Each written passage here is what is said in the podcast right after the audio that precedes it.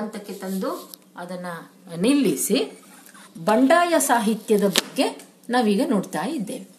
ಬಂಡಾಯ ಸಾಹಿತ್ಯ ಬಂಡು ಅನ್ನುವ ಪದದಿಂದ ಬಂಡಾಯ ಅನ್ನುವ ಪದ ರೂಪಗೊಂಡಿದೆ. ಬಂಡು ಅಂದ್ರೆ ಪ್ರತಿಭಟನೆ, ಬಂಡೇಳು, ಪ್ರತಿಭಟಿಸು ಅನ್ನೋ ಅರ್ಥದಲ್ಲಿ ಈ ಪದ ಬಳಕೆ ಆಗಿದೆ. ಈ ಪ್ರತಿಭಟಿಸುವುದು. ಏನನ್ನ ಪ್ರತಿಭಟಿಸುವುದು? ಅನ್ಯಾಯವನ್ನ ಪ್ರತಿಭಟಿಸುವುದು. ಶೋಷಣೆಯನ್ನ ಪ್ರತಿಭಟಿಸುವುದು. ಬರೀ ವೈಯಕ್ತಿಕ ಮಟ್ಟದಲ್ಲಿ ಮಾತ್ರ ಅಲ್ಲ, ಇಡೀ ಒಂದು ಸಮುದಾಯದ ಹಿತಕ್ಕೋಸ್ಕರ. ಪ್ರತಿಭಟನೆ ಕೇವಲ ವೈಯಕ್ತಿಕ ಲಾಭಕ್ಕಾಗಿ ಅಲ್ಲ, ಇಡೀ ಒಂದು ಸಮುದಾಯದ ಒಳಿತಿಗಾಗಿ, ಇಡೀ ಒಂದು ಸಮುದಾಯದ ಅಭಿವೃದ್ಧಿಗಾಗಿ. ಪ್ರತಿಭಟನೆ ಮಾಡೋದು ಬಂಡಾಯ ಸಾಹಿತ್ಯ ಅಂತ ಕರೆಸ್ಕೊಂತು ಹಾಗೆ ಬಂದಂಥ ಬಂಡಾಯ ಸಾಹಿತ್ಯದ ಮೂಲ, ಅಂದರೆ ಈ ಬಗೆಯ ಒಂದು ಬಂಡೇಳುವ ಒಂದು ಮನೋಧರ್ಮ, ಇದನ್ನು ನಾವು ಕನ್ನಡ ಕಾವ್ಯ ಪರಂಪರೆಯಲ್ಲಿ ಪಂಪನಿಂದಲೂ ಸಹ ಇಂತಹ ಕೆಲವು ಜನಪರ ಧ್ವನಿಗಳು ಇದ್ದದ್ದನ್ನು ನಾವು ನಿನ್ನಿನ ತರಗತಿಯಲ್ಲಿ ಗುರುತಿಸಿದ್ವಿ ಮನುಷ್ಯ ಜಾತಿ ತಾನೊಂದೇ ವಲಂ ಅನ್ನುವ ಮಾತಾಗ್ಲಿ ಕುಲಂ ಕುಲಮಲ್ತು, ಛಲಂ ಕುಲಂ? ಅಣ್ಮು ಕುಲಂ ಅಂತ ಗುಣಗಳೇ ನಿಜವಾಗಿಯೂ ಒಂದು ವ್ಯಕ್ತಿಯ ಕುಲವನ್ನ ಅವು ನಿರ್ಧರಿಸ್ತವೆಯೇ ಹೊರತು ಯಾವ ಒಂದು ಕುಲದಲ್ಲಿ ಅವನು ಹುಟ್ಟಿ ಬಂದಿದ್ದಾನೋ ಅದೇ ಅವನ ಕುಲ ಅನ್ನೋದು ಅಷ್ಟು ಸರಿಯಾದ ವಾದ ಅಲ್ಲ ಅನ್ನೋ ಅಭಿಪ್ರಾಯವನ್ನು ಪಂಪ ಹತ್ತನೇ ಶತಮಾನದಲ್ಲೇ ಕರ್ಣನ ಬಾಯಿಯಿಂದ ನುಡಿಸಿದ. ಆದರೆ ಈ ಪಂಪನಿಂದ ಹಿಡಿದು ಇತ್ತೀಚಿನ ಆಧುನಿಕ ಸಾಹಿತ್ಯದವರೆಗೆ ಏನು ಈ ಜನಪರ ಧ್ವನಿ ಬಂತು, ಇದು ಯಾಕೆ ಆಧುನಿಕ ದಲಿತ ಮತ್ತು ಬಂಡಾಯ ಸಾಹಿತ್ಯಗಳ ದೃಷ್ಟಿಯಿಂದ ಇದು ಬೇರೆ ಅಂದ್ರೆ ದಲಿತ ಮತ್ತು ಬಂಡಾಯ ಸಾಹಿತ್ಯಗಳಲ್ಲಿ ಈ ಜನಪರ ಧ್ವನಿ ಒಂದು ಚಳುವಳಿಯ ರೂಪವನ್ನು ಅದು ಪಡೆದುಕೊಂಡದ್ದನ್ನು ನಾವು ಮುಖ್ಯವಾಗಿ ಗುರುತಿಸ್ತೇವೆ. ಜನಪರ ಧ್ವನಿ ಸಾಹಿತ್ಯದಲ್ಲಿ ಮೊದಲಿನಿಂದಲೂ ಇದೆ. ಹಾಗೆ ನೋಡಿದ್ರೆ ಮೊಟ್ಟ ಮೊದಲನೇ ಇಂತಹ ದಲಿತರ ಪರವಾದ, ಬಂಡಾಯವಾದ ಧ್ವನಿ ಅಂದ್ರೇನೆ ವಚನ ಸಾಹಿತ್ಯ ಚಳವಳಿ. ಅಲ್ಲೇ ಮೊಟ್ಟ ಮೊದಲಿಗೆ ಒಂದು ಪ್ರತಿಭಟನೆ ಕಂಡುಬಂತು ಕುಲ ಇರಬಹುದು, ವರ್ಗ, ವರ್ಣ ತಾರತಮ್ಯ, ಲಿಂಗಭೇದ ಇವುಗಳ ಬಗ್ಗೆ ಒಂದು ಮಹತ್ವದ ಆಕ್ರೋಶ ಪೂರ್ಣವಾದಂತಹ ಧ್ವನಿ. ಅದನ್ನ ವಚನಕಾರರು ಆಗಲೇ ಆ ಹನ್ನೆರಡನೇ ಶತಮಾನದಲ್ಲಿ, ಹನ್ನೊಂದರಿಂದ ಹನ್ನೆರಡನೇ ಶತಮಾನದ ಆ ಕಾಲಘಟ್ಟದಲ್ಲಿ ಅವರು ಹೊರಗೆ ಹಾಕಿದರು ಅದನ್ನ. ವಚನಗಳ ಮೂಲಕ ಅದಕ್ಕೆ ಅಭಿವ್ಯಕ್ತಿಯನ್ನ ಕೊಟ್ಟರು ಆದರೆ ಅಲ್ಲಿಂದ ಮುಂದೆ ವಚನಗಳ ನಂತರ ರಗಳೆಯಲ್ಲಿ ಹರಿಹರ ಕೂಡ ಇಂಥ ಒಂದು ಈ ತಾರತಮ್ಯವನ್ನ ಅವನು ಪ್ರತಿಭಟಿಸಿದ. ಪ್ರತಿಭಟಿಸುತ್ತಲೇ ತನ್ನ ರಗಳೆಗಳಿಗೆ ನಾಯಕರನ್ನಾಗಿ ಅವನು ಕೆಳವರ್ಗದ ಭಕ್ತರನ್ನ ಆರಿಸ್ಕೊಂಡು, ಆ, ತನ್ನ, ಆ ಪ್ರತಿಭಟನೆಯ ಒಂದು ಭಾವನೆಗೆ ಒಂದು ಅಭಿವ್ಯಕ್ತಿಯನ್ನ ಕೊಟ್ಟು ಅದನ್ನು ತೋರಿಸಿಕೊಟ್ಟ. ಕೆಳವರ್ಗದವರಾದರೂ ಅಲ್ಲಿ ಶ್ರಮಕ್ಕೆ, ಕಾಯಕಕ್ಕೆ ವೃತ್ತಿಗೆ ಎಂತಹ ನಿಷ್ಠೆ ಇದೆ ಮತ್ತು ಇದರ ಜೊತೆಗೆ ಭಕ್ತಿ ಕೂಡ ಹೇಗೆ ಒಂದು ಮೌಲ್ಯವಾಗಿ ಅದು ಅಲ್ಲಿ ಕೆಲಸ ಮಾಡಿತು ಅನ್ನೋದನ್ನ ಹರಿಹರ ಕೂಡ ತೋರಿಸಿಕೊಟ್ಟ. ಕುಮಾರವ್ಯಾಸನು ತನ್ನ ಕಾವ್ಯದಲ್ಲಿ ಒಂದು ಕಡೆಗೆ ಒಂದು ರಾಜ್ಯ ಅಂದಾಗ ಅದನ್ನ ಆಳುವ ಅರಸು ಅವನು ಜನರಿಗೆ ಹಿತಕಾರಿಯಾಗಿರಬೇಕೆ ಹೊರತು ರಾಕ್ಷಸನಾಗಿ ಇರಬಾರ್ದು. ಮಂತ್ರಿ ಎನ್ನುವವನು ಜನರ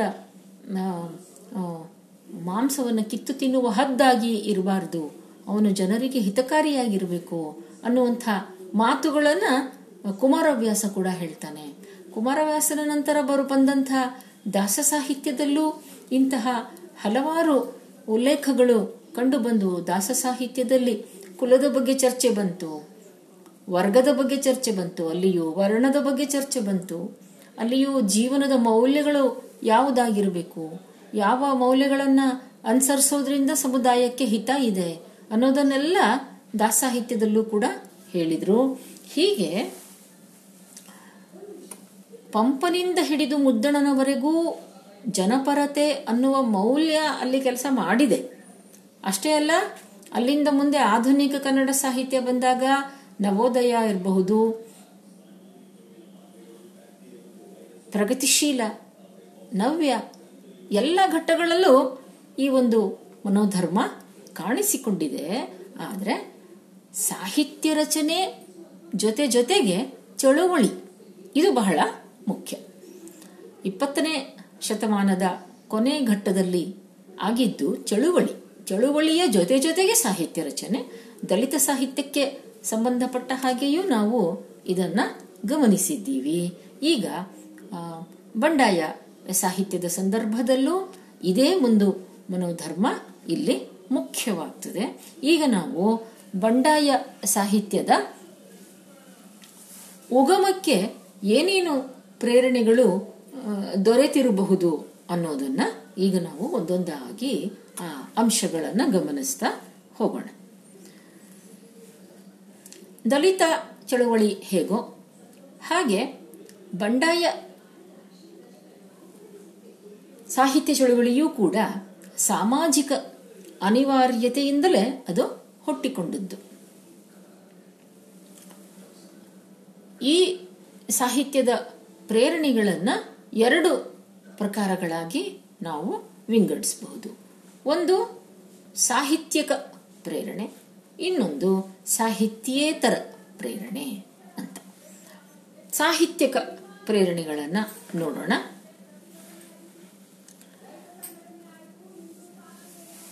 ದಲಿತ ಮತ್ತು ಬಂಡಾಯ ಸಾಹಿತ್ಯಗಳು ಹುಟ್ಟಿಕೊಳ್ಳುವ ಸಂದರ್ಭ ಯಾವುದು ಅಂದರೆ ಅದೇ ತಾನೇ ಆಧುನಿಕ ಕನ್ನಡ ಸಾಹಿತ್ಯದ ಈ ನವ್ಯ ಸಾಹಿತ್ಯದ ಕೊನೆ ಕೊನೆಯ ಘಟ್ಟ. ನವ್ಯ ಸಾಹಿತ್ಯದ ಕೊನೆ ಕೊನೆಯ ಘಟ್ಟ ಬಂದಾಗ ನವ್ಯ ಸಾಹಿತ್ಯ ಇಳಿಮುಖವಾಗ್ತಾ ಇದೆ, ಸ್ಥಗಿತತೆ ಬಂದಿದೆ. ಸ್ಥಗಿತ ಅಂದ್ರೆ ಹೇಳಿದ್ದನ್ನೇ ಹೇಳ್ತಾ ಇದೆ, ಆಡಿದ್ದನ್ನೇ ಆಡ್ತಾ ಇದೆ, ಒಂಥರ ನಿಂತು ಬಿಟ್ಟಿದೆ ಅದು. ಮತ್ತೆ ಹೊಸದೇನೂ ಅಲ್ಲಿ ಸೃಷ್ಟಿಯಾಗ್ತಾ ಇಲ್ಲ. ಆ ಸಂದರ್ಭದಲ್ಲಿ ಏನಾಯಿತು? ಹಲವಾರು ಹೊಸ ಬಗೆಯ ಮನೋಧರ್ಮದ ಕೃತಿಗಳು ರಚನೆಯಾದವು, ಪ್ರಕಟವಾದವು. ದೇವನೂರು ಅವರ ದ್ಯಾವನೂರು ಹೊಲೆಮಾದಿಗರ ಹಾಡು, ಹೋರಾಟ, ಒಂದು ಊರಿನ ಕತೆ, ಮುಸ್ಸ ಬೇರೆ ಬೇರೆ ಲೇಖಕರದ್ದು. ದ್ಯಾವನೂರು, ದೇವನೂರು ಅವರ ಕಥಾ ಸಂಕಲನ. ಹೊಲೆ ಮಾದಿಗರ ಹಾಡು, ನಮ್ಮ ಸಿದ್ಧಲಿಂಗಯ್ಯನವರ ಕವನ ಸಂಕಲನ, ಹೋರಾಟ, ಆಮೇಲೆ ಒಂದು ಊರಿನ ಕತೆ. ಲಂಕೇಶವರ ಲಂಕೇಶ್ ಅವರ ಮುಸ್ಸಂಜೆಯ ಕಥಾಪ್ರಸಂಗ ಪೂರ್ಣಚಂದ್ರ ತೇಜಸ್ವಿ ಅವರ ಅಬಚೂರಿನ ಪೋಸ್ಟ್ ಆಫೀಸು. ಒಂದು ಹುಡುಗನಿಗೆ ಬಿದ್ದ ಕನಸು. ಇವೆಲ್ಲ ಪ್ರಕಟ ಆಗ್ತಾ ಹೋದು. ಈ ಕೃತಿಗಳಲ್ಲಿ ಒಂದು ಹೊಸ ಬಗೆಯ ಸಾಹಿತ್ಯದ ಆಶಯಗಳು ಕಾಣಿಸಿಕೊಂಡು. ಕ್ರೂರ ವ್ಯವಸ್ಥೆಯ ವಿರುದ್ಧ ಪ್ರತಿಭಟನೆ ಕಾಣಿಸ್ತು. ಯಜಮಾನ ಸಂಸ್ಕೃತಿಯ ಸಂಚುಗಳನ್ನು ಬಯಲಿಗಿಟ್ರು. ಈ ಪ್ರಗತಿಪರ ಮನೋಧರ್ಮವೇ ಬಂಡಾಯ ಚಳುವಳಿಯ ಈ ಪ್ರಗತಿಪರ ಮನೋಧರ್ಮವೇ ಬಂಡಾಯ ಚಳುವಳಿಯ ಮೂಲ ಸತ್ವ ಅಂತ ಆಯಿತು. ನವ್ಯ ಸಾಹಿತ್ಯದ ಮಿತಿಗಳು, ನಾವು ನೋಡಿದ್ದೆವು. ನವ್ಯ ಸಾಹಿತ್ಯವನ್ನು ಓದುವಾಗ ಅದಕ್ಕೆ ಅದರದ್ದೇ ಆದ ಕೆಲವು ಮಿತಿಗಳಿವೆ ಅಂತ. ಆ ಮಿತಿಗಳು ಬಂಡಾಯ ಸಾಹಿತ್ಯದ ಹುಟ್ಟಿಗೆ ಅವು ಕಾರಣ ಅದು ಇಲ್ಲಿ ಪೂರ್ಣಚಂದ್ರ ತೇಜಸ್ವಿಯವರು ತಮ್ಮ ಅಬಚೂರಿನ ಪೋಸ್ಟ್ ಆಫೀಸು ಕಥಾ ಸಂಕಲನ ಏನಿದೆ ಇದಕ್ಕೆ ಒಂದು ಮುನ್ನುಡಿಯನ್ನ ಅವರು ಬರೆಯುತ್ತಾರೆ ಹೇಗೆ? ನಮ್ಮ ಗೋಪಾಲಕೃಷ್ಣ ಅಡಿಗರು ನಡೆದು ಬಂದ ದಾರಿ, ನಡೆದು ಬಂದ ದಾರಿ, ಈ ಕವನ ಸಂಕಲನಕ್ಕೆ ಅವರು ಮುನ್ನುಡಿಯನ್ನ ಬರೆಯುವಾಗ ನವೋದಯ ಮತ್ತು ಪ್ರಗತಿಶೀಲಗಳ ಸತ್ವ ತೀರಿ ಹೋಗಿದೆ. ಈಗ ಹೊಸ ಬಗೆಯ ರಕ್ತದಾಹ, ರಕ್ತದಾನ ಆಗಬೇಕಾಗಿದೆ. ಮಣ್ಣಿನ ವಾಸನೆ ಬರಬೇಕಾಗಿದೆ. ಅಂತೆಲ್ಲ ಏನು ಮಾತುಗಳನ್ನು ಹೇಳಿದ್ರಲ್ಲ, ಹಾಗೆಯೇ ನಮ್ಮ ಪೂರ್ಣಚಂದ್ರ ತೇಜಸ್ವಿಯವರು ಸಹ ಇಲ್ಲಿ ಹೊಸದರ ಅಗತ್ಯವನ್ನ, ಹಳೆಯದು ಅದರ ಸತ್ವ ತೀರಿ ಹೋಗಿರುವುದನ್ನ ಅಬಚೂರಿನ ಪೋಸ್ಟ್ ಆಫೀಸು ಈ ಕಥಾ ಸಂಕಲನಕ್ಕೆ ಬರೆದ ಮುನ್ನುಡಿಯಲ್ಲಿ ಹೀಗೆ ಹೇಳ್ತಾರೆ.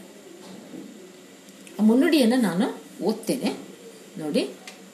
ಇದು ಬಹಳ ಮಹತ್ವಪೂರ್ಣವಾದದ್ದು. ಆ ಮುನ್ನುಡಿ ಹೇಗೆ ಮಹತ್ವಪೂರ್ಣವಾಗಿತ್ತೋ ಹಾಗೆ ಇದೂ ಸಹ. ನವ್ಯ ಸಾಹಿತ್ಯ ಸಂಪೂರ್ಣ ನಿಸ್ತೇಜಗೊಂಡಿದೆ. ಬದಲಾಗುತ್ತಿರುವ ಪರಿಸರದ ಹೊಸ ಜವಾಬ್ದಾರಿಗಳನ್ನು ಅದು ಹೊರಲಾರದು. ಏಕೆಂದರೆ ಮೊದಲನೆಯದಾಗಿ ಯಾಂತ್ರಿಕವಾಗಿರುವ ಅದರ ಸಾಂಕೇತಿಕ ಶೈಲಿ, ತಂತ್ರಗಳು, ಕೇವಲ ಇಂಗ್ಲಿಷ್ ಉಪಾಧ್ಯಾಯರೇ ಹೆಚ್ಚಾಗಿರುವ ಅದರ ಸಾಹಿತಿ ವರ್ಗ, ಮತ್ತು ಕೇವಲ ಸಾಹಿತ್ಯದ ಮಟ್ಟಿಗೆ ಸೀಮಿತಗೊಂಡ ಅದರ ಕ್ರಾಂತಿಕಾರಿತನ, ಈ ಮೂರು ಕಾರಣಗಳಿಂದ ಈ ಸಂಪ್ರದಾಯ ಅವನತಿ ಹೊಂದಿದೆ. ಸ್ಪಷ್ಟವಾಗಿ ತೇಜಸ್ವಿಯವರು ಹೇಳ್ಬಿಡ್ತಾರೆ, ಅವನತಿ ಹೊಂದಿದೆ ಅಂತ. ಯಾವ್ಯಾವ ಕಾರಣಗಳು ಯಾಂತ್ರಿಕವಾಗಿರುವ ಸಾಂಕೇತಿಕ ಶೈಲಿ ತಂತ್ರಗಳು ಒಂದು. ಎರಡನೇದಾಗಿ, ಕೇವಲ ಇಂಗ್ಲಿಷ್ ಉಪಾಧ್ಯಾಯರೇ ಹೆಚ್ಚಾಗಿರುವ ಅದರ ಸಾಹಿತಿ ವರ್ಗ. ಮೂರು, ಕೇವಲ ಸಾಹಿತ್ಯದ ಮಟ್ಟಿಗೆ ಸೀಮಿತಗೊಂಡ ಅದರ ಕ್ರಾಂತಿಕಾರಿತನ. ಎಲ್ಲಿಯವರೆಗೆ ಸಾಹಿತ್ಯ ಜನಜೀವನದೊಂದಿಗಿನ ತನ್ನ ಮೂಲ ಸಂಪ್ರ ಸಂಪರ್ಕವನ್ನು ಅದು ಇಟ್- ಇಟ್ಟುಕೊಳ್ಳುತ್ತೋ ಅಲ್ಲಿವರೆಗೆ ಸಾಹಿತ್ಯವು ಕೂಡ ಜೀವಂತ ಅಂತ ಕರೆಸ್ಕೊಳ್ಳುತ್ತೆ. ಯಾವಾಗ ಜನಜೀವನವನ್ನು ಬಿಟ್ಟು ಸಾಹಿತ್ಯ ಬರೀ ಆದರ್ಶಗಳಲ್ಲಿ, ಕಲ್ಪನೆಗಳಲ್ಲಿ ಮುಳುಗಿ ಹೋಗುತ್ತೋ, ಆಗ ಅಂತಹ ಸಾಹಿತ್ಯಕ್ಕೆ ಉಳಿಗಾಲ ಇರೋದಿಲ್ಲ. ಅದನ್ನೇ ಇಲ್ಲಿ ಅವರು ಹೇಳ್ತಾ ಇದ್ದಾರೆ. ಈ ಮೂರು ಕಾರಣಗಳಿಂದ ಈ ಸಾಹಿತ್ಯ ಸಂಪ್ರದಾಯ ಅವನತಿ ಹೊಂದಿದೆ. ಆದ್ದರಿಂದಲೇ ಈ ಮಾರ್ಗವನ್ನು ಈಗ ತ್ಯಜಿಸಬೇಕಾಗಿದೆ. ಯಾವುದು? ನವ್ಯ ಮಾರ್ಗವನ್ನ ಈಗ ನಾವು ತ್ಯಜಿಸಬೇಕು ಅನ್ನೋ ಕರೆಯನ್ನ ತೇಜಸ್ವಿಯವರು ಕೊಟ್ಟರು ಇದರ ಸ್ಫೂರ್ತಿ ಮೂಲಗಳನ್ನು ಬಿಡಬೇಕು. ನಮಗದು ಸಂಬಂಧ ಇಲ್ಲ.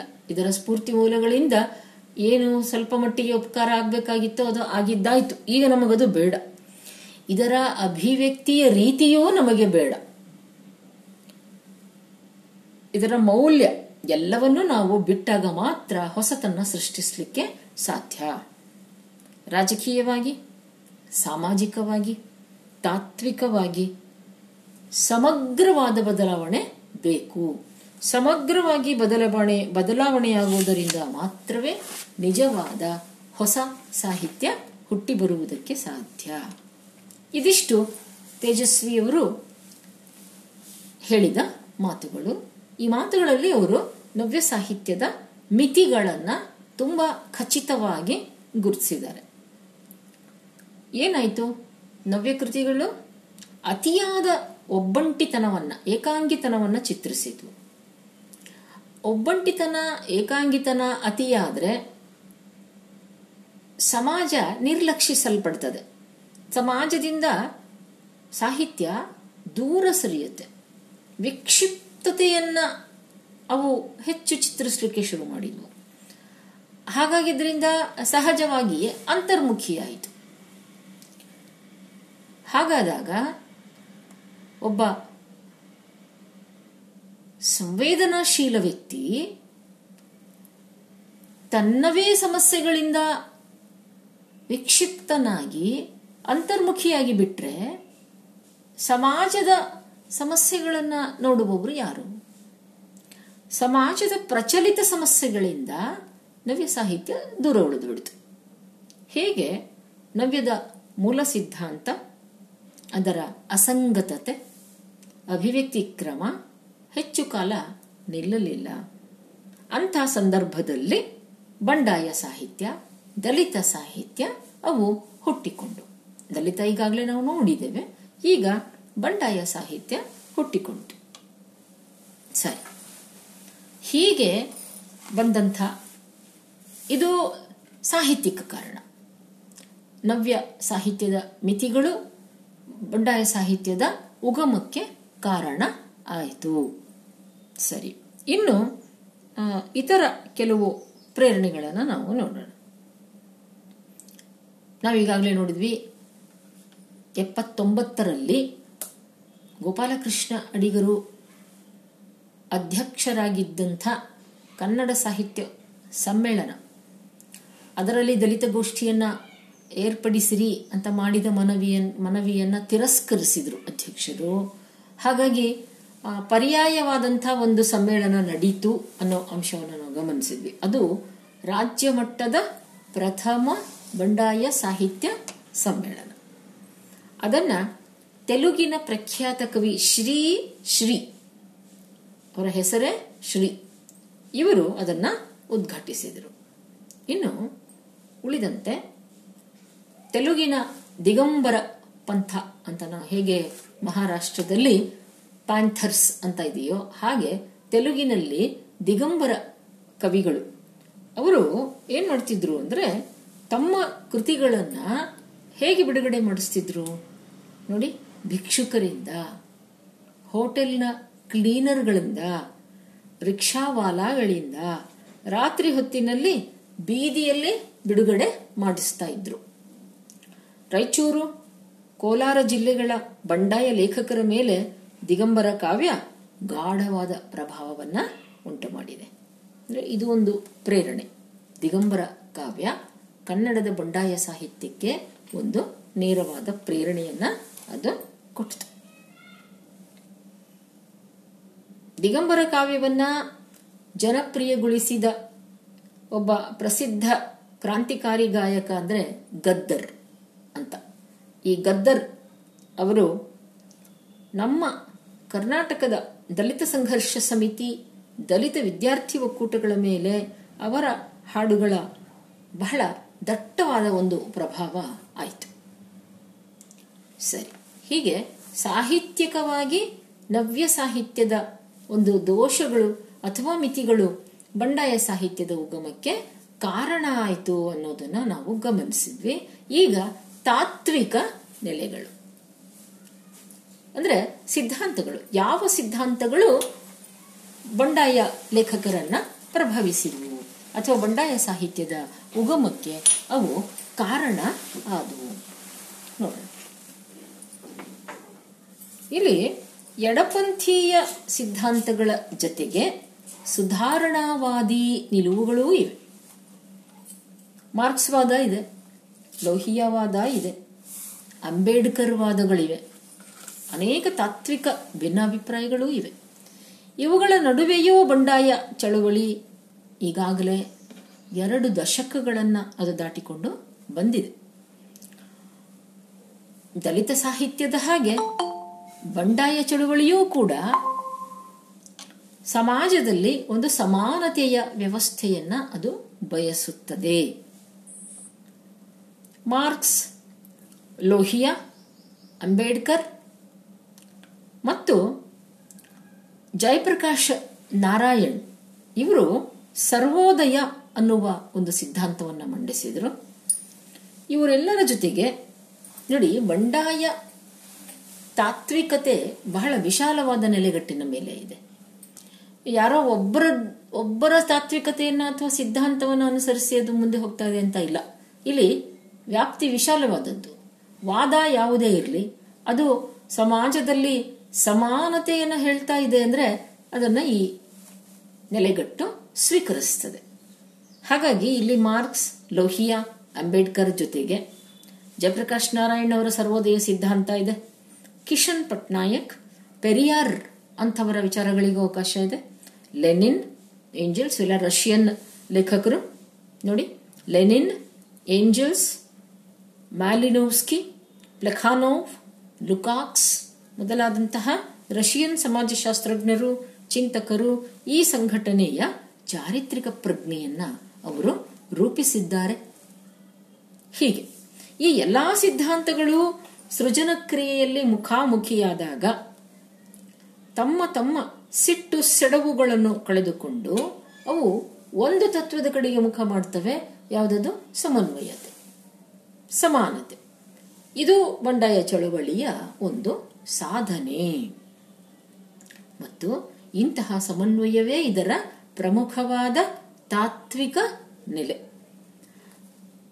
ಇಲ್ಲಿ ಬಂಡಾಯ ಸಾಹಿತ್ಯದ ಪ್ರಣಾಳಿಕೆಯನ್ನ ಹೇಳ್ತಾರೆ. ಅದನ್ನು ಗಮನಿಸೋಣ. ನಮ್ಮ ಹೋರಾಟ ಪ್ರಧಾನವಾಗಿ ಸಾಂಸ್ಕೃತಿಕ ಕ್ಷೇತ್ರಕ್ಕೆ ಸಂಬಂಧಿಸಿದ್ದು. ದೇಶದ ರಾಜಕೀಯ ಮತ್ತು ಸಾಂಸ್ಕೃತಿಕ ಸಂದರ್ಭಗಳು ಪರಸ್ಪರ ಸಂಬಂಧವುಳ್ಳವು ಎನ್ನುವ ನಿಲುವಿನಿಂದ ಹೊರಟದ್ದು. ಅಸ್ಪೃಶ್ಯತೆ, ಜಾತಿ ಪದ್ಧತಿ, ಲಿಂಗಭೇದ, ವರ್ಗಭೇದ ಈ ನೀತಿಗಳ ವಿರುದ್ಧ ಹೋರಾಟ ನಮ್ಮ ಮುಖ್ಯ ಉದ್ದೇಶಗಳಲ್ಲಿ ಒಂದು. ಎಲ್ಲ ಜನಪರ ನಿಲುವುಗಳಿಗೆ ನಮ್ಮ ಬೆಂಬಲ ಇದೆ. ಜನಪರವಾದ ಸಾಂಸ್ಕೃತಿಕ ಹೋರಾಟವೇ ನಮ್ಮ ಮುಖ್ಯ ನೆಲೆ. ಇಷ್ಟು ನಮ್ಮ ಬಂಡಾಯ ಸಾಹಿತ್ಯದ ಪ್ರಣಾಳಿಕೆ, ಬಂಡಾಯ ಚಳವಳಿಯ ಪ್ರಣಾಳಿಕೆ ಇದು. ಹೀಗೆ ಪ್ರಜಾಪ್ರಭುತ್ವದ ರಕ್ಷಣೆಯೇ ಈ ಚಳವಳಿ ಪಣ ತೊಟ್ಟಿತು. ಶೋಷಣೆಯನ್ನ ಸಮರ್ಥಿಸುವ ಯಜಮಾನ ಸಂಸ್ಕೃತಿಯ ವಿರುದ್ಧ ನೇರ ಹೋರಾಟ ಕೇಳಿಯಿತು. ಬಂಡಾಯ ಸಾಹಿತ್ಯದ ಒಂದು ಘೋಷಣೆ ಬಹಳ ಪ್ರಸಿದ್ಧವಾಯಿತು. ಬಹಳ ಜನ ಜನಪ್ರೀತಿಯನ್ನು ಪಡೆದುಕೊಂಡಿತು ಖಡ್ಗವಾಗಲಿ ಕಾವ್ಯ, ಜನರ ನೋವಿಗೆ ಮಿಡಿವ ಪ್ರಾಣಮಿತ್ರ.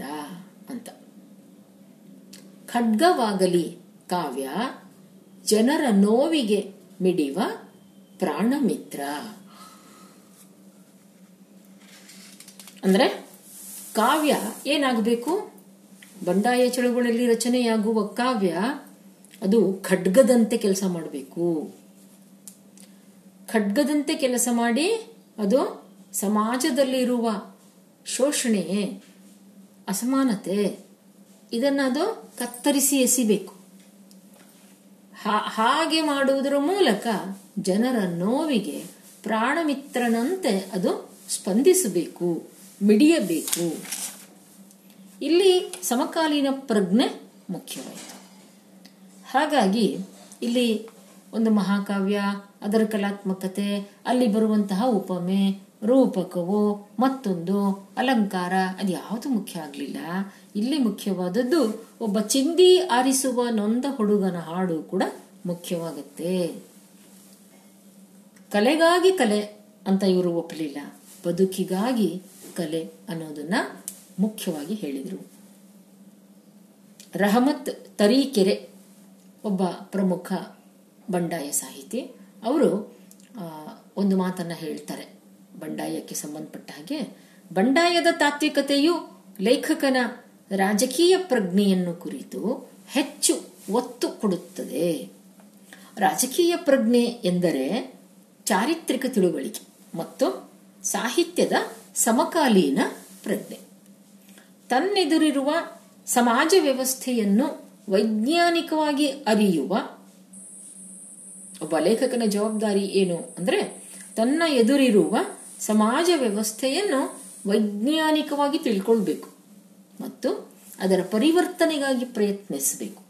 ಅಂತಹ ಬಂಡಾಯದ ರಾಜಕೀಯ ಪ್ರಜ್ಞೆಯನ್ನ ವೈಜ್ಞಾನಿಕ ಅಂತ ನಾನು ಕರೀತೇನೆ ಅಂತ ರಹಮತ್ ತರೀಕೆರೆ ಅವರು ಹೇಳ್ತಾರೆ. ಹೀಗೆ ಬಂಡಾಯ ಚಳುವಳಿಯಲ್ಲಿ ಬದ್ಧತೆಗೆ ಬಹಳ ಮಹತ್ವ ಇದೆ. ಎಡಪಂಥೀಯ ವಿಚಾರಧಾರೆ ಮತ್ತು ದಲಿತ ಕಾಳಜಿಗಳಿಗೆ ಬದ್ಧವಾದಂತಹ ಸಾಹಿತ್ಯ, ಬಂಡಾಯ ಸಾಹಿತ್ಯ. ಇದರಿಂದ ಸೃಜನಶೀಲತೆಗೇನು ಧಕ್ಕೆ ಆಗೋದಿಲ್ಲ ಅಂತ ಅವರು ಹೇಳ್ತಾರೆ. ಲೇಖಕನ ಸೃಜನ ಸ್ವಾತಂತ್ರ್ಯವು ಸಾಮಾಜಿಕ ಸಾಮಾಜಿಕ ಜವಾಬ್ದಾರಿಯ ವಿವೇಕವನ್ನ ಅದು ಬಿಟ್ಟದ್ದಲ್ಲ. ಸ್ವಾತಂತ್ರ್ಯ ಇದೆ. ಆದರೆ ಆ ಸ್ವಾತಂತ್ರ್ಯದಲ್ಲಿ ಸಾಮಾಜಿಕ ಜವಾಬ್ದಾರಿ ಇದೆ. ಇದನ್ನ ಬಂಡಾಯ ಸಾಹಿತ್ಯ ಎತ್ತಿ ಹೇಳುತ್ತೆ. ಹೀಗೆ ಬಂಡಾಯ ಚಳವಳಿ ಎಲ್ಲ ಪ್ರಗತಿಪರ ಸಿದ್ಧಾಂತಗಳನ್ನೂ ಅದು ಅರಗಿಸಿಕೊಂಡಿತು ಮತ್ತು ತನ್ನದೇ ಆದ ತಾತ್ವಿಕ ನೆಲೆಯನ್ನ ಅದು ರೂಪಿಸಿಕೊಂಡಿತು. ಇಂತಹ ಬಂಡಾಯ ಸಾಹಿತ್ಯ ಇದರಲ್ಲಿ ಪ್ರಮುಖವಾಗಿ ನಮಗೆ ಕಂಡುಬರುವ ಸಂವೇದನೆಗಳನ್ನು ನಾವು ಈಗ ಗುರುತಿಸೋಣ. ಪ್ರಮುಖವಾದ ಸಂವೇದನೆಗಳು ಅಂದಾಗ ದಲಿತ ಸಂವೇದನೆ, ಮುಸ್ಲಿಂ ಸಂವೇದನೆ, ಮಹಿಳಾ ಸಂವೇದನೆ ಹಾಗೂ ಗ್ರಾಮೀಣ ಸಂವೇದನೆ. ಇವು ಪ್ರಮುಖ ಸಂವೇದನೆಗಳು. ಈಗ ಕನ್ನಡ ಸಾಹಿತ್ಯಕ್ಕೆ ಅಪರಿಚಿತವಾಗಿದ್ದ ಅನುಭವ ಪ್ರಪಂಚವನ್ನ ಈ ಸಂವೇದನೆಗಳ ಮೂಲಕ ಬಂಡಾಯ ಸಾಹಿತ್ಯ ಕಟ್ಟಿಕೊಟ್ಟಿತು. ಈ ಉದಾಹರಣೆಗೆ ಮುಸ್ಲಿಂ ಸಂವೇದನೆ. ಬಂಡಾಯ ಸಾಹಿತ್ಯ ತನ್ನ ಸುತ್ತಲಿನ ಪರಿಸರದಲ್ಲಿ ನಡೆಯುವಂತಹ ದೌರ್ಜನ್ಯ, ಶೋಷಣೆ ಇವುಗಳನ್ನು ಅಭಿವ್ಯಕ್ತಿ ಮಾಡುವ ಒಂದು ಆತ್ಮಸ್ಥೈರ್ಯವನ್ನು ಲೇಖಕರಲ್ಲಿ ಮೂಡಿಸದೆ ಹೋಗಿದ್ದಿದ್ರೆ ಎಷ್ಟೋ ಸಮಸ್ಯೆಗಳು ಹಾಗೆಯೇ ಮುಚ್ಚಿ ಹೋಗಿಬಿಡ್ತಿದ್ವು. ಈ ಆತ್ಮಸ್ಥೈರ್ಯ ಮೂಡಿದ್ರಿಂದ ಲೇಖಕರು ಧೈರ್ಯದಿಂದ ತಮ್ಮ ತಮ್ಮ ಸುತ್ತಲಿನ ಪರಿಸರದಲ್ಲಿ ಇರುವಂಥ ದೌರ್ಜನ್ಯವನ್ನ, ಕ್ರೌರ್ಯವನ್ನ ಅವರು ಚಿತ್ರಿಸಿದರು. ಅದರಿಂದ ಜಗತ್ತಿಗೆ ಗೊತ್ತಾಯಿತು, ಓ, ಇಷ್ಟೆಲ್ಲ ಇದೆ ಇದರಲ್ಲಿ ಅಂತ. ಹಾಗಾಗಿ ಬಂಡಾಯ ಅಸಮಾನ ವ್ಯವಸ್ಥೆಯ ವಿರುದ್ಧದ ಹೋರಾಟವಾಯಿತು. ಆಮೂಲಾಗ್ರ ಬದಲಾವಣೆಯ ಪ್ರಕ್ರಿಯೆ ಆಯಿತು. ಮನೋಧರ್ಮ ಅಂತ ಕರೆಸ್ಕೊಂತು. ಮತ್ತು ಅದು ಒಂದು ಮೌಲ್ಯವೂ ಆಯಿತು. ಬಂಡಾಯ ಮಾಡುವುದು ದ್ರೋಹ ಅಲ್ಲ, ಬಂಡು ಅನ್ನುವುದಕ್ಕೆ ವಿದ್ರೋಹ ಅಂತನೂ ಅರ್ಥ ಇದೆ ಅಂತ ಪ್ರಾರಂಭದಲ್ಲಿ ನಾವು ಗಮನಿಸಿದ್ವಿ. ಆದರೆ ಬಂಡಾಯ ಅನ್ನೋದು ವಿದ್ರೋಹ ಅಲ್ಲ, ಅದು ಒಂದು ಮೌಲ್ಯ. ಈ ಒಂದು ನೆಲೆಯನ್ನ ಬಂಡಾಯ ಸಾಹಿತ್ಯ ಸೃಷ್ಟಿಸಿತು. ಕನ್ನಡ ಸಾಹಿತ್ಯ ಕಾಣದೇ ಇದ್ದ ದಲಿತ ಬದುಕನ್ನ ಬಂಡಾಯ ಚಳುವಳಿ ತೆರೆದು ತೋರಿಸ್ತು. ನಾನು ಹೇಳಿದೆ ನಿಮಗೆ, ನಮ್ಮ ಮಹಾದೇವ, ದೇವನೂರು ಮಹಾದೇವ ಅವರ ಕಾದಂಬರಿಗಳು, ಕುಂವಿ ಅವರ ಕಥೆಗಳು, ಗೀತಾ ನಾಗಭೂಷಣ್ ಅವರ ಕಥೆ ಕಾದಂಬರಿಗಳು, ಇವುಗಳಲ್ಲಿ ನಮಗೆ ನಿಜಕ್ಕೂ ದಲಿತರ ಬದುಕು ಹೇಗಿದೆ, ಅವರ ಹಟ್ಟಿಗಳು ಹೇಗಿವೆ? ಅವರ ಜೀವನ ಕ್ರಮ ಏನು? ಅವರ ಆಹಾರ, ಅವರ ಆಚಾರ, ವಿಚಾರಗಳು ಏನು? ಅವರ ನೋವುಗಳೇನು? ಅವರ ಸಂಕಷ್ಟಗಳೇನು? ಇವು ಪರಿಚಯಕ್ಕೆ, ಕನ್ನಡ ಜನದ ಪರಿಚಯಕ್ಕೆ ಬಂತು. ಹಾಗಾಗಿ, ದಲಿತ ಬಂಡಾಯದ ಸಂಬಂಧದ ಬಗ್ಗೆ ಇಲ್ಲಿ ನಾವು ಒಂದೆರಡು ಮಾತು ನೋಡೋದಾದ್ರೆ, ಇದು ಒಂದು ನಾಣ್ಯದ ಎರಡು ಮುಖಗಳು. ಪರಸ್ಪರ ಪೂರಕ. ದಲಿತನಾಗಿ ಹುಟ್ಟಿ ಸಂಪ್ರದಾಯವನ್ನು ಎತ್ತಿ ಹಿಡಿದು ಬಂದರೆ ಅವನು ಸಾಹಿತಿ ಅಂತ ಕರೆಸ್ಕೊಳ್ಳೋದಿಲ್ಲ ಆತನಲ್ಲಿ ಬಂಡಾಯ ಮನೋಭಾವ ಇದ್ರೆ ಮಾತ್ರ ಆಗ ಆತ ದಲಿತ ಸಾಹಿತಿಯೂ ಅಂತ ಕರೆಸ್ಕೊಳ್ತಾನೆ, ಬಂಡಾಯ ಸಾಹಿತಿಯೂ ಆಗ್ತಾನೆ. ಹುಟ್ಟಿನಿಂದ ದಲಿತನಲ್ಲದ ಲೇಖಕ, ದಲಿತರನ್ನೇ ಕುರಿತು ಬರೆದರೂ ಅವನು ದಲಿತ ಸಾಹಿತಿ ಅಂತ ಆಗೋದಿಲ್ಲ ಅವನು ಬಂಡಾಯ ಸಾಹಿತಿ ಅಂತ ಕರೆಸ್ಕೊಳ್ತಾನೆ. ಪ್ರತಿಯೊಬ್ಬ ದಲಿತ ಸಾಹಿತಿಯೂ ಬಂಡಾಯ ಸಾಹಿತಿ ಆಗ್ತಾನೆ. ಆದರೆ ಪ್ರತಿಯೊಬ್ಬ ಬಂಡಾಯ ಸಾಹಿತಿ, ದಲಿತ ಸಾಹಿತಿ ಆಗಲಾರ. ಹೀಗೆ. ಇಲ್ಲಿ ಹೆಚ್ಚು ವಿವರಣೆಗಳು ಬೇಕಿಲ್ಲ. ದಲಿತ ಜಗತ್ತು ಹೇಗೆ ಬಂತು? ದಲಿತ ಸಂವೇದನೆ. ಯಾಕಂದ್ರೆ ಈಗಾಗಲೇ ಅದನ್ನು ನಾವು ದಲಿತ ಸಾಹಿತ್ಯದಲ್ಲಿ ಗುರುತಿಸಿದ್ದೀವಿ. ಮುಸ್ಲಿಂ ಸಂವೇದನೆಯನ್ನ ನೋಡೋಣ ಈಗ. ಮುಸ್ಲಿಂ ಸಂವೇದನೆ ಹೇಗೆ ಬಂತು? ಮುಸ್ಲಿಂ ಜನಾಂಗದ ಜೀವನದ ಘಟ್ಟಗಳು ದುಃಖದುಮಾನಗಳು ಅಲ್ಲಿಯ ಒಳನೋಟಗಳು, ಇವುಗಳನ್ನು ಬಂಡಾಯ ಚಳುವಳಿ ಮೊದಲ ಬಾರಿಗೆ ತೆರೆದು ತೋರಿಸಿತು.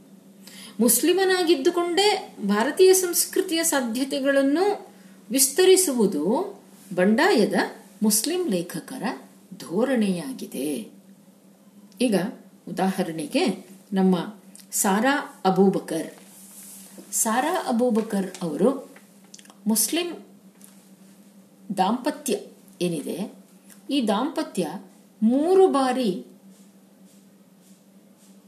ಏನು ಅವರು ತಮ್ಮ ಘೋಷಣೆಯನ್ನು ಮಾಡ್ತಾರೆ.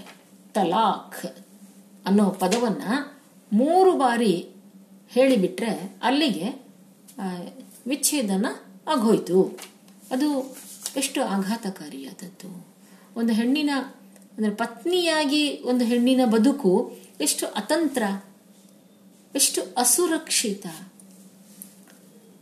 ಅಲ್ಲಿ ಯಾವುದೇ ವಿಚಾರಣೆಯೂ ನಡೆಯುವುದಿಲ್ಲ. ಯಾವ ಕಾರಣಕ್ಕೆ ಹೀಗೆ ಮೂರು ಬಾರಿ ತಲಾಖನ್ನ ಹೇಳಿದರು? ಅದು ಯಾವುದರ ವಿಚಾರಣೆ ನಡಿ ತಲಾಖ್ ಹೇಳಿದ ಮೇಲೆ ಅಲ್ಲಿಗೆ ಮುಗೀತು. ಅವರಿಬ್ಬರ ದಾಂಪತ್ಯದ ಸಂಬಂಧ ಮುರಿದು ಬಿತ್ತು. ಅದನ್ನ ಒಂದು ಒಂದು ಕಾದಂಬರಿಯಲ್ಲಿ ಬಹಳ ಅದ್ಭುತವಾಗಿ ಅವರು ಚಿತ್ರಿಸ್ತಾರೆ. ಇನ್ನು ಅದರ ಜೊತೆಗೆ ತಿರುಗಿ ಮತ್ತೆ ಅವರು ಒಂದಾಗಬೇಕು ಅಂತಾದರೆ, ಆಗ ಮೊದಲನೆಯ ಗಂಡನಿಂದ ವಿಚ್ಛೇದಿತಳಾದಂತಹ ಪತ್ನಿ ಇನ್ನೊಬ್ಬನನ್ನ ಮದುವೆ ಮಾಡಿಕೊಳ್ಬೇಕು. ಇನ್ನೊಬ್ಬನನ್ನ ಮದುವೆ ಮಾಡಿಕೊಳ್ಳುವಾಗ ಮೊದಲನೆಯ ಗಂಡನಿಂದ ಅವಳು ಗರ್ಭಿಣಿಯಾಗಿರಬಾರ್ದು.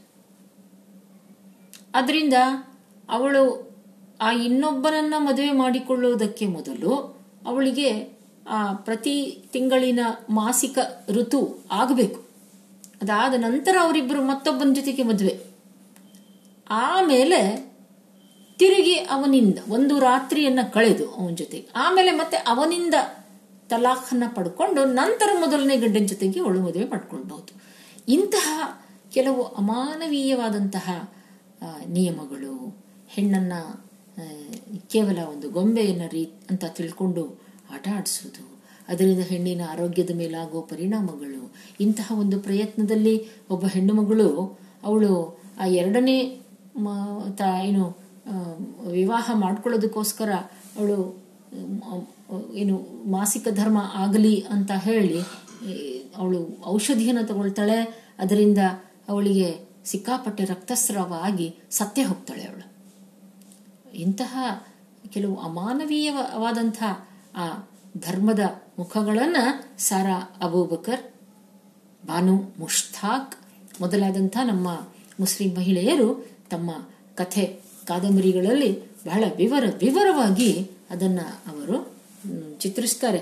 ನೀನು ಒಮ್ಮೆ ಹೆಣ್ಣಾಗೋ ಪ್ರಭುವೇ ಅನ್ನುವಂಥ ಒಂದು ಸಣ್ಣ ಕಥೆಯಂತೂ ಬಹಳ ಅದು ಪರಿಣಾಮಕಾರಿಯಾದ ರೀತಿಯಲ್ಲಿ ಮೂಡಿ ಬಂದಿದೆ. ಮತ್ತೊಂದು ಕತೆ ಚಪ್ಪಲಿಗಳು ಅಂತ. ಚಪ್ಪಲಿಗಳು ಅನ್ನುವ ಶೀರ್ಷಿಕೆಯನ್ನ ಯಾಕಿಟ್ರು ಅಂದ್ರೆ ಆ ಕಥೆಯಲ್ಲಿ ಒಬ್ಬ ಪುರುಷ ಹೇಳ್ತಾನೆ, ಹೆಣ್ಮಕ್ಳು ಅಂದ್ರೆ ಚಪ್ಪಲಿಗಳು ಇದ್ದ ಹಾಗೆ ಅವರನ್ನ ಆ ಚಪ್ಪಲಿಗಳು ಇಡೋ ಸ್ಥಾನದಲ್ಲೇ ಇಡಬೇಕು ಅಷ್ಟೇ. ಎಷ್ಟು ಎಷ್ಟು ಬೇಕೋ ಅಷ್ಟು ಬಳಸಬೇಕು ಅಷ್ಟೇ ಹೊರತು ಅದಕ್ಕಿಂತ ಹೆಚ್ಚು ಮಹತ್ವ ಕೊಡಬಾರದು. ಇಂತಹ ಮನೋಧರ್ಮಗಳನ್ನ ಅವರು ಧೈರ್ಯದಿಂದ ಬರೆದ್ರು ತಮ್ಮ ಕಥೆಗಳಲ್ಲಿ, ಕಾದಂಬರಿಗಳಲ್ಲಿ. ಅಂಥ ಪ್ರಸಿದ್ಧ ಲೇಖಕರನ್ನ ನೋಡೋಣ.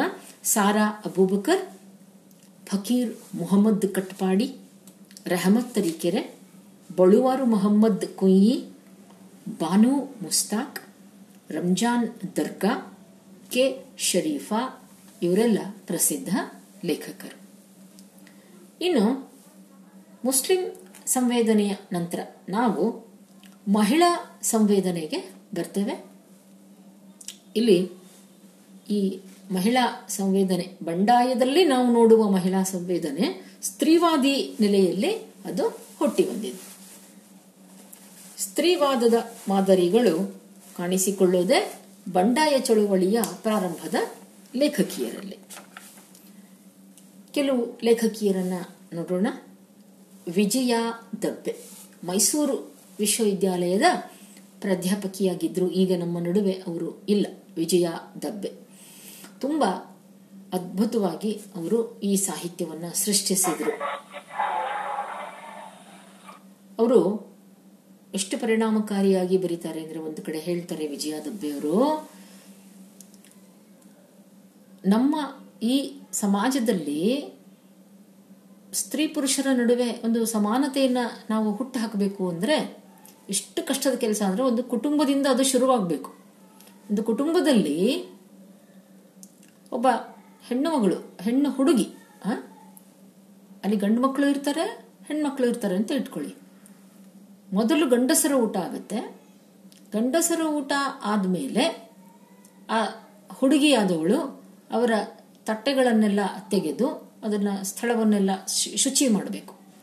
ಆಮೇಲೆ ಮನೆಯ ಹೆಣ್ಣು ಮಕ್ಕಳ ಊಟ. ಇದು ಯಾಕೆ ಹೀಗೆ ಅಂತ ಪ್ರಶ್ನೆ ಹಾಕೊಂಡು ಒಂದು ವೇಳೆ ನಾವು ಗಂಡಾದ್ರೇನು, ಹೆಣ್ಣಾದ್ರೇನು, ಅವರವ್ರ ತಟ್ಟೆಯನ್ನ ಅವರು ತೆಗೆದಿಟ್ಟು ಸ್ವಚ್ಛಗೊಳಿಸ್ಲಿ. ಅಂದ್ರೆ ಅಂಥ ಒಂದು ಬದಲಾವಣೆ ಬರಬೇಕಾದ್ರೇನೆ ಶತಮಾನಗಳು ತಗೊಳುತ್ತೆ ಅಂತ ಹೇಳಿದ್ರು ವಿಜಯ ದಬ್ಬೆ ಒಂದು ಸಂದರ್ಭದಲ್ಲಿ. ಅಂತಹ ಒಂದು ಸಂಗತಿಗಳನ್ನು ಆರಿಸಿಕೊಂಡು ಹೇಳಿದವರು ವಿಜಯ ದಬ್ಬೆ. ತುಂಬಾ ಚೆನ್ನಾಗಿ ಬರೆದಿದ್ದಾರೆ ಅವರು. ಆರ್ ಪೂರ್ಣಿಮಾ. ಮತ್ತೆ ಇಲ್ಲಿ ಸಾರಾ ಅಬೂಬಕರ್ ಅವರ ಹೆಸರು ಬರುತ್ತೆ. B T Lalitha Naik, Banu Mushtaq, Vaidehi. ವೈದೇಹಿಯವರು ಬಹಳ ಪರಿಣಾಮಕಾರಿಯಾಗಿ ಕಥೆ ಕಾದಂಬರಿಗಳಲ್ಲಿ ಈ ಸ್ತ್ರೀ ಪುರುಷ ಅಸಮಾನತೆಯನ್ನು ಎತ್ತಿ ಹಿಡಿತಾರೆ. ಲಿಂಗಭೇದದ ದೌರ್ಜನ್ಯವನ್ನು ತುಂಬ ಚೆನ್ನಾಗಿ ಅಲ್ಲಿ ಹೇಳ್ತಾರೆ. Malathi Pattana Shetty, Hema Pattana Shetty, Shashikala Veerayyaswamy, Sukanya Maruti, H S Muktayakka H S Muktayakka ಅವರಂತೂ ಅವರು ಬರೆದ ಒಂದು ಕವನ ಸಂಕಲನದ ಶೀರ್ಷಿಕೆಯೇ ಬಹಳ ದೊಡ್ಡ ಒಂದು ಸಂಚಲನವನ್ನು ಉಂಟು ಮಾಡಿತು. ನಾವು ಪತಿವ್ರತೆಯರಲ್ಲ ಅಂತ. ಹೀಗೆಯೇ ಅವರು ಅಲ್ಲಿ ಬರೆದು ಹೇಳಿದರು. ಆಮೇಲೆ ವಿಜಯಶ್ರೀ ಸಬರದವರು, ಸವಿತಾ ನಾಗಭೂಷಣ, ಶೈಲಜಾ ಉಡುಚಣ ಸ ಉಷಾ, ಪ್ರತಿಭಾ ನಂದಕುಮಾರ್, ಕಮಲಾ ಹೆಮ್ಮಿಗೆ ಗೀತಾ ನಾಗಭೂಷಣ್ ಧರಣಿ ಮಾಲಗತ್ತಿ, ತೇಜಸ್ವಿನಿ ನಿರಂಜನ, ನೇಮಿ ಚಂದ್ರ ಎಂ ಆರ್ ಕಮಲ ಇವರೆಲ್ಲ ಮಹತ್ವದ ಸ್ತ್ರೀವಾದಿ ಸಂವೇದನೆಯನ್ನ ಅಭಿವ್ಯಕ್ತಿಪಡಿಸಿದಂತಹ ಅಂತಹ ಸಾಹಿತ್ಯವನ್ನ ಸೃಷ್ಟಿಸಿದ ಲೇಖಕಿಯರು, ಮಹಿಳೆಯರು. ಇನ್ನು ಗ್ರಾಮೀಣ ಸಂವೇದನೆ. ದಲಿತ, ಮುಸ್ಲಿಂ, ಮಹಿಳೆ ಇವನ್ನು ನೋಡಿದ್ದಾಯಿತು. ಈಗ ಗ್ರಾಮೀಣ ಸಂವೇದನೆ ಹೇಗೆ ಬಂಡಾಯ ಸಾಹಿತ್ಯದಲ್ಲಿ ಅದು ರೂಪುಗೊಂಡಿದೆ, ಸೃಷ್ಟಿಗೊಂಡಿದೆ. ಹಿಂದುಳಿದ ವರ್ಗದ ಗ್ರಾಮೀಣ ಯುವಕರು ಸಾಹಿತ್ಯ ರಚನೆಗೆ ತೊಡಗಿದಾಗ ಅನೇಕ ಹೊಸ ಬಗೆಯ ಅನುಭವಗಳು ಪ್ರಕಟವಾಗ ತೊಡಗಿದವು ಇವರು ಊಳಿಗಮಾನ್ಯ ಪದ್ಧತಿಯ ವಿರುದ್ಧ ನೇರ ಹೋರಾಟವನ್ನ ಪ್ರಾರಂಭ ಮಾಡಿದರು. ಈ ವ್ಯವಸ್ಥೆಯ ಶೋಷಕ ಶಕ್ತಿಗಳಾದ ಹಳ್ಳಿಗಳಲ್ಲಿ ಗೌಡ, ಕುಲಕರ್ಣಿಯರು ಅವರ ಶೋಷಣೆಯ ವಿರುದ್ಧ ಧ್ವನಿ ಎತ್ತಿದರು. ಇನ್ನು ಇತ್ತ ಮೇಲ್ವರ್ಗಕ್ಕೆ ಸೇರದ, ಅತ್ತ ದಲಿತ ವರ್ಗಕ್ಕೆ ಸೇರದ ಬಹುಸಂಖ್ಯೆಯ ಹಿಂದುಳಿದ ವರ್ಗದ ಬಂಡಾಯ ಲೇಖಕರು ಸಂಕೀರ್ಣ ಅನುಭವಗಳನ್ನ ಕನ್ನಡಕ್ಕೆ ಕಟ್ಟಿ ಕೊಟ್ರು ಅಂತಹ ಲೇಖಕರನ್ನ ನೋಡೋಣ. Barguru Ramachandrappa, Channanna Valikara Jambanna Amarachinta, Kum Veerabhadrappa, Tejaswi Kattimani, Prahlad Betageri, Sarju Katkar, R V Bhandari Siddanagouda Patil Vitthappa Gorantli, B Krishnamurthy, Bhagataraj Nizamkar, Shankar Katagi Satyananda Patrota, Kaata Chikkanna, Siddaramaiah, ಇವರೆಲ್ಲ ಇಂತಹ ಗ್ರಾಮೀಣ ಸಂವೇದನೆಯ ಮಹತ್ವದ ಲೇಖಕರು. ಹೀಗೆ ಮಧ್ಯಮ ವರ್ಗದ ಇದು ಇದು ಗ್ರಾಮೀಣ ಸಂವೇದನೆಯ ಲೇಖಕರಾಯಿತು. ಇನ್ನು, ಇನ್ನೂ ಕೆಲವು ಜನ ಇದರಲ್ಲಿ ಲೇಖಕರಿದ್ದಾರೆ. ಅವರು ಮಧ್ಯಮ ವರ್ಗದಲ್ಲಿ ಹುಟ್ಟಿ ಬಂದರೂ ಸಹ ಬಂಡಾಯವನ್ನು ಒಂದು ಮೌಲ್ಯವನ್ನಾಗಿ ಸ್ವೀಕರಿಸಿದ್ರು. ಜಾತೀಯತೆಯ ವಿರುದ್ಧ, ಅಸಮಾನತೆಯ ವಿರುದ್ಧ ಧ್ವನಿ ಎತ್ತಿ ಬರೆದರು.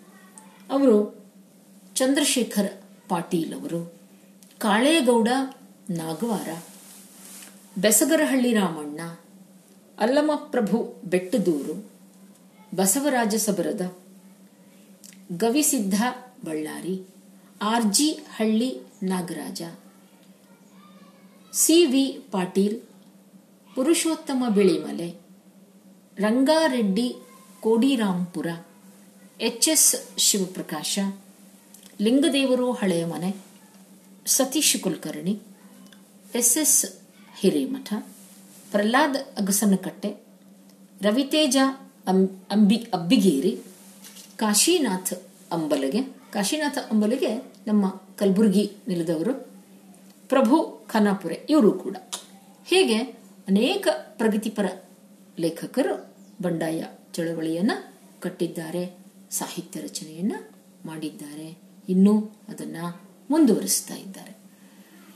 ಸರಿ ಹೀಗೆ ಹಲವಾರು ಸಂವೇದನೆಗಳಿಂದ ದಲಿತ, ಮುಸ್ಲಿಂ, ಗ್ರಾಮೀಣ ಮತ್ತು ಈ ಬಗೆಯ ಮಧ್ಯಮ ವರ್ಗದ ಮಹಿಳಾ, ಮಧ್ಯಮ ವರ್ಗದ ಲೇಖಕರಿಂದ ಕೂಡಿ ವೈವಿಧ್ಯಮಯವಾಗಿ ಬಂಡಾಯ ಸಾಹಿತ್ಯ ಸೃಷ್ಟಿಯಾಯಿತು. ಹೀಗೆ ಸೃಷ್ಟಿಯಾದಂತಹ ಈ ಸಾಹಿತ್ಯವನ್ನ ನಾವು ಇನ್ನು ಮುಂದೆ ಅದನ್ನು ಪರಿಚಯ ಮಾಡಿಕೊಳ್ಳೋಣ. ಏನೇನು ಬಂಡಾಯ ಸಾಹಿತ್ಯದಲ್ಲಿ ಸಾಹಿತ್ಯ ಸೃಷ್ಟಿಯಾಯಿತು? ಇಲ್ಲಿಯೂ ಕೂಡ ಕಾವ್ಯ ಸಣ್ಣ ಕತೆ, ಕಾದಂಬರಿ, ನಾಟಕ ಮೊದಲಾದಂತಹ ರೂಪಗಳನ್ನು ಇಲ್ಲಿಯೂ ಬಳಸ್ಕೊಂಡಿದ್ದಾರೆ. ತಮ್ಮ ಸಾಧ್ಯತೆಗಳನ್ನು ವಿಸ್ತರಿಸ್ಕೊಂಡಿದ್ದಾರೆ. ಚಳುವಳಿಯ ಮನೋಧರ್ಮಕ್ಕೆ ತಕ್ಕಂತೆ ಸಾಹಿತ್ಯ ರೂಪಗಳನ್ನು ಬಳಸ್ಕೊಂಡಿದ್ದಾರೆ. ಈಗ ಮೊದಲಿಗೆ ಕಾವ್ಯ.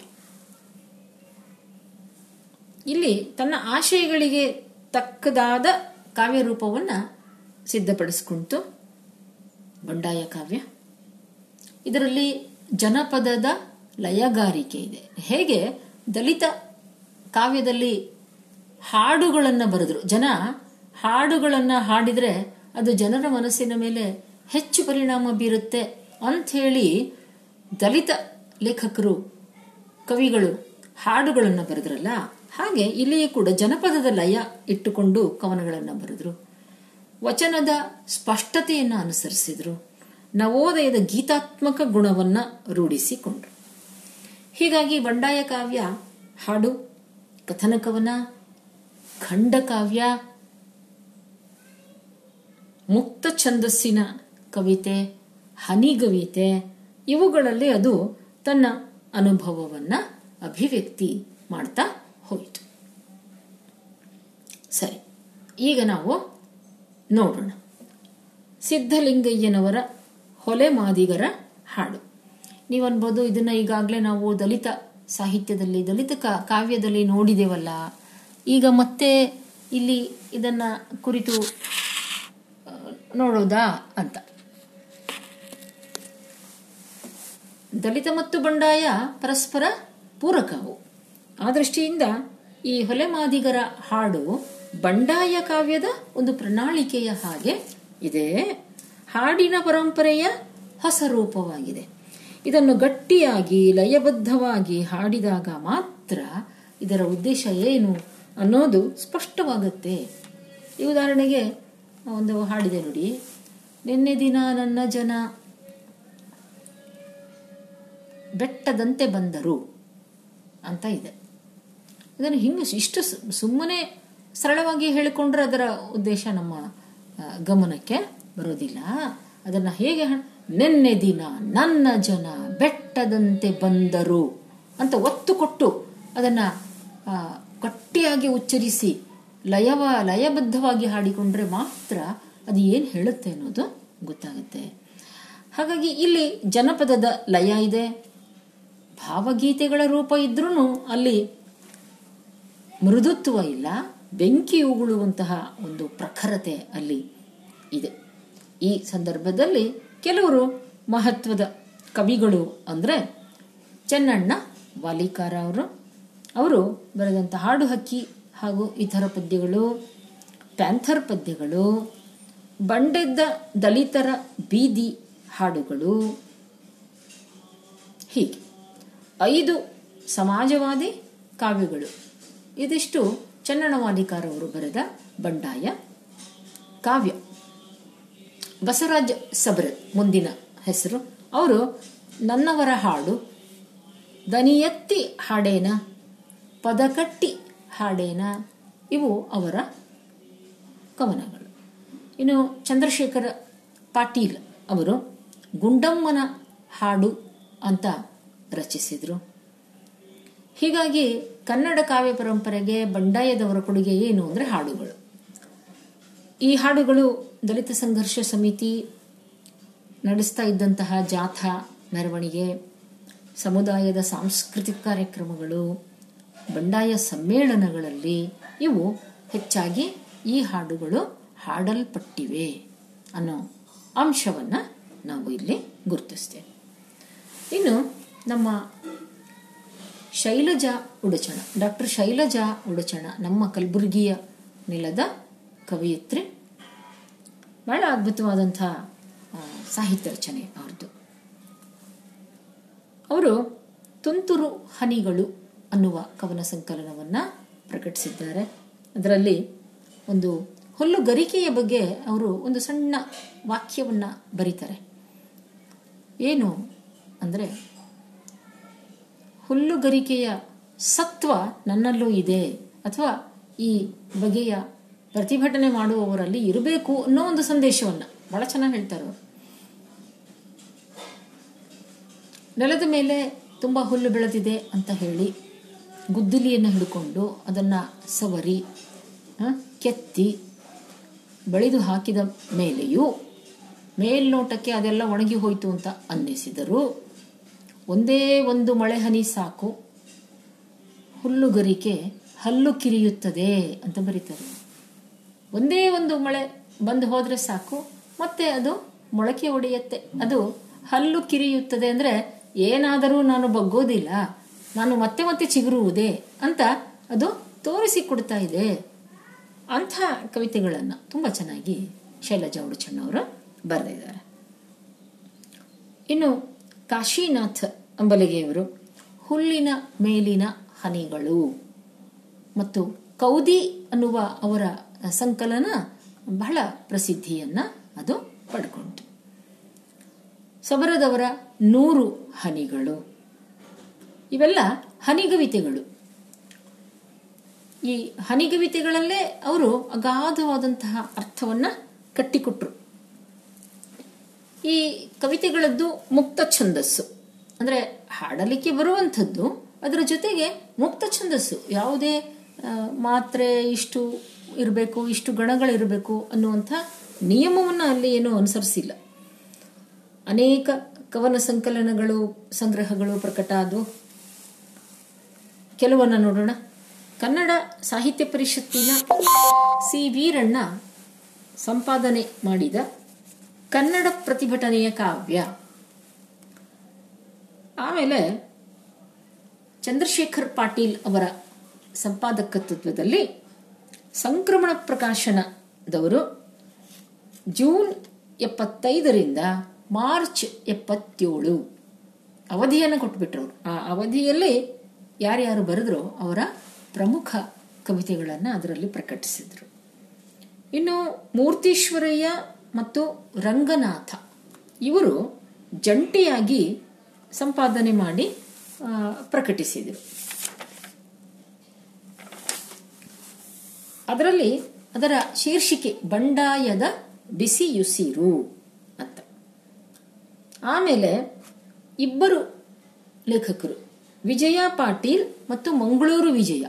ಇವರಿಬ್ಬರು ಸೇರಿ ಸಂಪಾದನೆ ಮಾಡಿ ಪ್ರಕಟಿಸಿದ್ದು ಕಂ- ಕಪ್ಪು ಜನರ ಕೆಂಪು ಕಾವ್ಯ. ನರಹಳ್ಳಿ ಬಾಲಸುಬ್ರಹ್ಮಣ್ಯ ಹಾಗೂ ವೀಣಾ ಶಾಂತೇಶ್ವರ್ ಇವರು ಸೇರಿ ಸಂಪಾದಿಸ, ಸಂಪಾದಿಸಿ ಪ್ರಕಟಣೆ ಮಾಡಿದ್ದು ಹೊಸ ಹೆಜ್ಜೆ. ಜಿ ಆರ್ ತಿಪ್ಪೇಸ್ವಾಮಿಯವರ ಸಂಪಾದಕತ್ವದಲ್ಲಿ ಪ್ರಕಟವಾದದ್ದು ಅಗ್ನಿಸಾಕ್ಷಿ. ಚೆನ್ನಣ್ಣ ವಾಲಿಕಾರ್ ಮತ್ತು ಬಸವರಾಜ್ ಸಬರದ್ ಇವರ ಸಂಪಾದಕತ್ವದಲ್ಲಿ ಪ್ರಕಟವಾದದ್ದು ಕಲ್ಯಾಣ ನಾಡಿನ ಕೆಂಪು ಕವಿತೆಗಳು.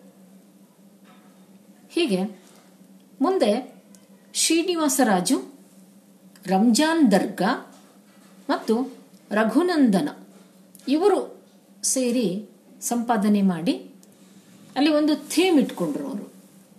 ಒಂದು ಥೀಮ್. ಯಾವುದು ಅಂದರೆ ಯುದ್ಧವನ್ನು ವಿರೋಧಿಸುವ ಹಾಡುಗಳು. ಹಾಗೆ ಯುದ್ಧ ವಿರೋಧಿ ಹಾಡುಗಳ ಒಂದು ಸಂಕಲನ ಶತಮಾನಗಳ ಬಾಯಾರಿಕೆ ಅಂತ ಅದನ್ನು ಕರೆದರು. ಮತ್ತು ಇನ್ನೊಂದು ಸಂಕಲನ ಇದೆ. ಕನ್ನಡ ಸಂಸ್ಕೃತಿ ಇಲಾಖೆಯಿಂದ ಇದು ಪ್ರಕಟವಾದದ್ದು.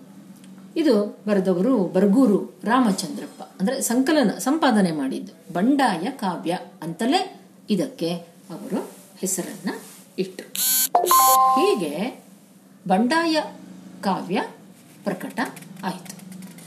ಇನ್ನು ಕಾವ್ಯದ ನಂತರ ನಾವು ನಾಳಿನ ತರಗತಿಯಲ್ಲಿ ಸಣ್ಣ ಕಥೆಗಳನ್ನು ನೋಡೋಣ. ಸಣ್ಣ ಕತೆ ಕಾದಂಬರಿ ಮತ್ತು ನಾಟಕ. ಇವುಗಳಲ್ಲಿ ಬಂಡಾಯದ ಧೋರಣೆ ಹೇಗೆ ವ್ಯಕ್ತವಾಗಿದೆ, ಸಾಹಿತ್ಯ ಸೃಷ್ಟಿಗೆ ಹೇಗೆ ಅದು ಕಾರಣ ಆಗಿದೆ ಅನ್ನೋದನ್ನು ನಾಳಿನ ತರಗತಿಯಲ್ಲಿ ನಾವು ಗುರುತಿಸೋಣ.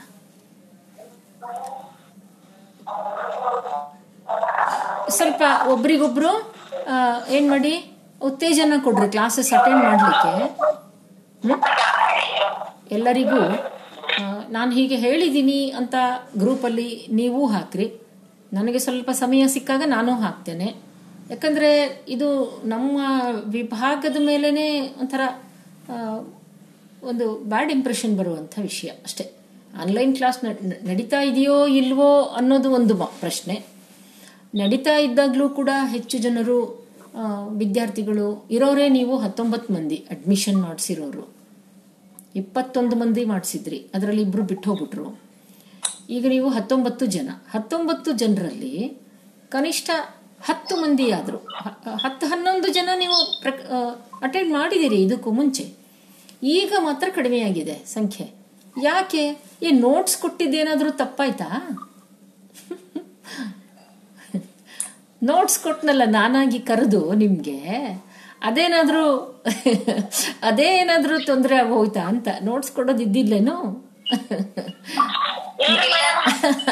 ಪ್ರಾಬ್ಲಮ್ ಸಿಕ್ಕಿದೆ.